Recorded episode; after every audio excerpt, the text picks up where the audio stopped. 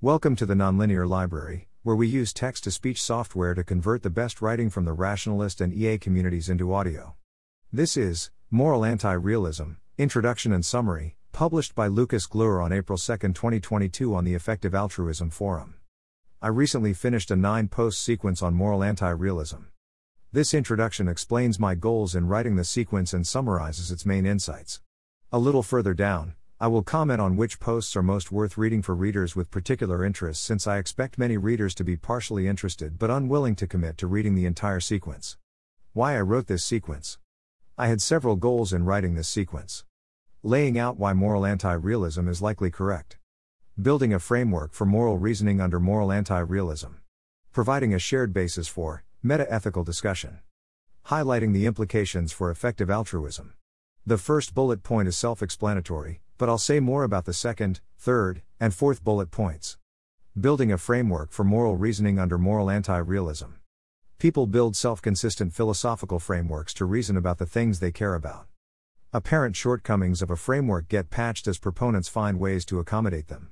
For that reason, and because blind spots are generally hard to locate from within a given framework, I believe that the best way to change someone's mind on realism versus anti realism is not by focusing on a single locus of disagreement, but by having people inhabit each other's entire reasoning frameworks. This is why, next to arguments against moral realism, I also outline how I would reason about morality as an anti realist. Perhaps the strongest argument for moral anti realism is that we can still reason about morality comprehensively and satisfyingly. If anything, I think figuring out moral reasoning under anti realism is exciting. I found writing these parts of the sequence particularly interesting because it involved conceptual engineering, and the result feels like progress. Writing the posts forced me to think about moral reasoning in more detail than before.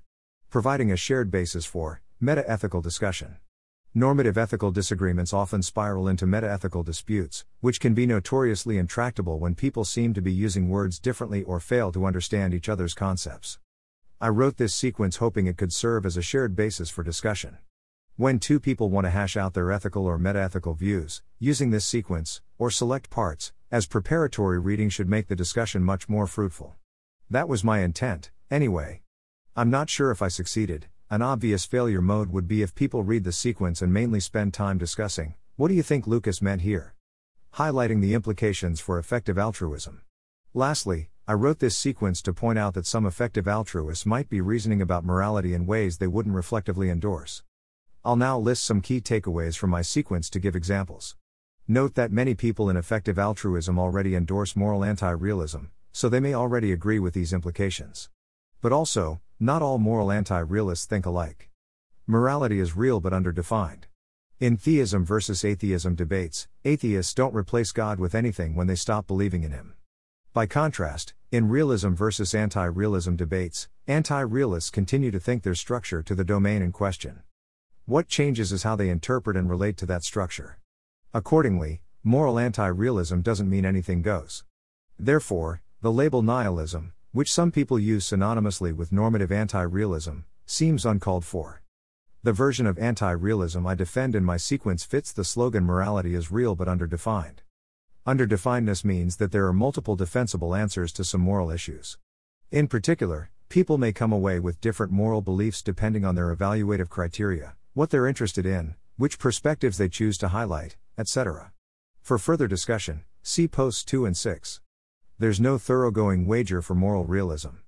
A common intuition says that if morality is underdefined, what we do matters a lot less. People with this intuition may employ the strategy wagering on moral realism, they might act as though moral realism is true despite suspecting that it isn't. In my sequence, I discuss two wagers for two types of moral realism. I argue that the wager for irreducible normativity only applies if one adheres fanatically to a philosophically controversial interpretation of moral terminology. Secondly, the wager for naturalist moral realism connects morality to tangible things we care about, but these things would continue to matter also under moral anti realism.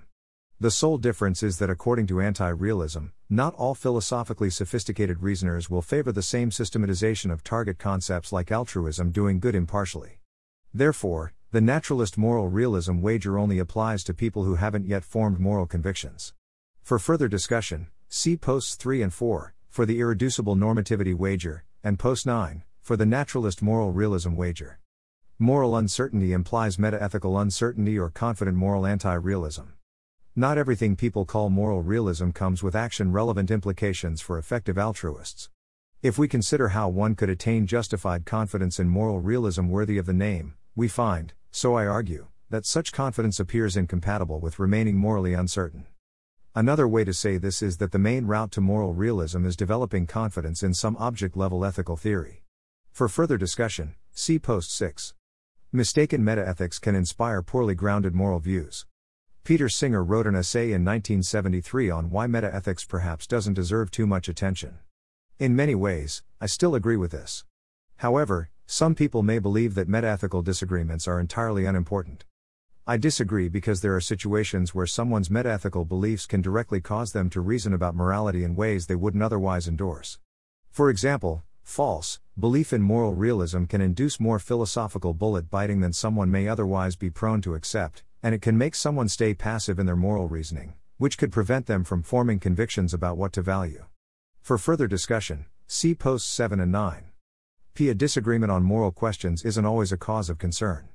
If moral realism is true, you probably want to update towards the moral views of philosophically knowledgeable people and good sophisticated reasoners.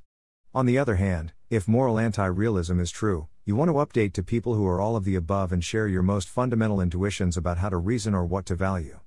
By your most fundamental intuitions, I mean things you are confident you'd never give up unless you absolutely had to.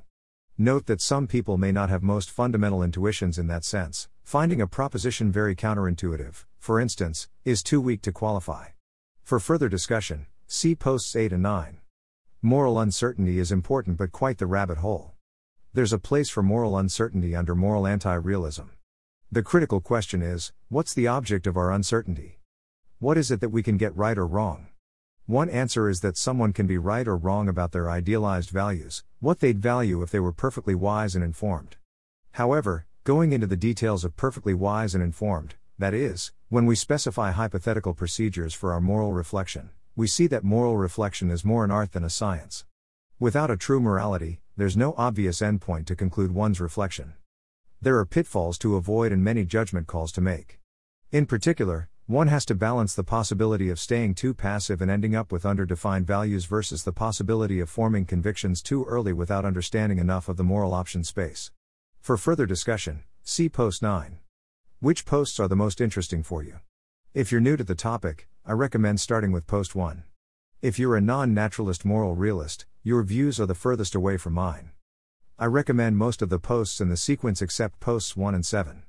Post 1 is skippable for people who are already well versed in moral philosophy, and Post 7 is primarily of interest to moral realist hedonist utilitarians.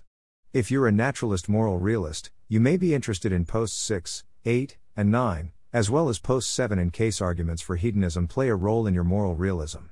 You may also want to read what I say about moral naturalism in Post 1, since I consider some versions of it too watered down to qualify as moral realism. If you're already a moral anti realist, but you're interested in my specific moral reasoning framework, I recommend reading posts 8 and 9. I recommend the same posts to AI alignment researchers working on understanding human values. Post summaries. Here are some quick summaries of the posts, in order.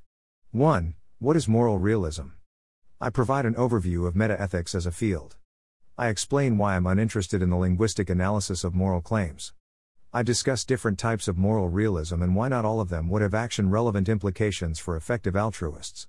I describe two versions of moral realism I consider worthy of the name moral realism based on irreducible normativity and a version of naturalist moral realism. 2. Why realists and anti realists disagree. I analyze the key differences between realism and anti realism not only in morality but also in many other philosophical domains. I point out how realism versus anti realism debates are notably different from theism versus atheism debates. 3. Against irreducible normativity. I analyze various ways to interpret irreducible normativity as a concept, focusing primarily on arguments about the reference of words, how words get their meaning. I conclude that these interpretations are either meaningless, pointless in practice, or that they coincide, for practical purposes, with naturalist moral realism. I argue that moral anti realism can be existentially satisfying, i.e., that giving up on irreducibly normative concepts isn't too costly for most of us. 4. Why the irreducible normativity wager, mostly, fails. I discuss the idea that we should act as though irreducible normativity applies to us, even if we think it likely doesn't. I conclude that the irreducible normativity wager begs the question it only works on people who already cling to the concept. 5. Metaethical fanaticism, dialogue. I describe the least convenient possible world for people with the life goal of acting according to irreducible normativity. Thereby, I intend to get people to question whether they truly have that goal or whether they only think they have it. 6. Moral uncertainty and moral realism are in tension. I recap how some views under the moral realism label are too weak to have action relevant implications for effective altruists. I argue that confident belief in moral realism worthy of the name and moral uncertainty don't go together. 7. Dismantling hedonism inspired moral realism. I differentiate between two ways of justifying hedonist axiology and explain why I don't find them compelling. I highlight that arguments in favor of hedonist axiology often seem to presuppose moral realism, which doesn't make sense according to the insight from Post 6. 8. The Life Goals Framework How I Reason About Morality as an Anti Realist. I present a framework for reasoning about what matters to people by their lights, people's life goals. I argue that we choose life goals the same way we choose lifestyles or careers, therefore, life goals differ between people. Life goals can be inspired by altruism doing good impartially, however, such moral target concepts are underdefined. 9. The moral uncertainty rabbit hole, fully excavated. I'll present a proposal for replacing the broad concept moral uncertainty with related, more detailed ideas. These ideas are deferring to moral reflection, and uncertainty over one's idealized values, having underdefined values, deliberately or by accident, metaethical uncertainty, and wagering on moral realism. I discuss the intricacies of specifying reflection procedures, what we mean by being perfectly wise and informed. I discuss idealized values and the degree they're chosen or discovered. With the help of a mountain analogy, I discuss the naturalist moral realism wager and conclude that this type of realism doesn't always trump the values we'd adopt under moral anti realism. Thanks for listening. To help us out with the Nonlinear Library or to learn more, please visit nonlinear.org.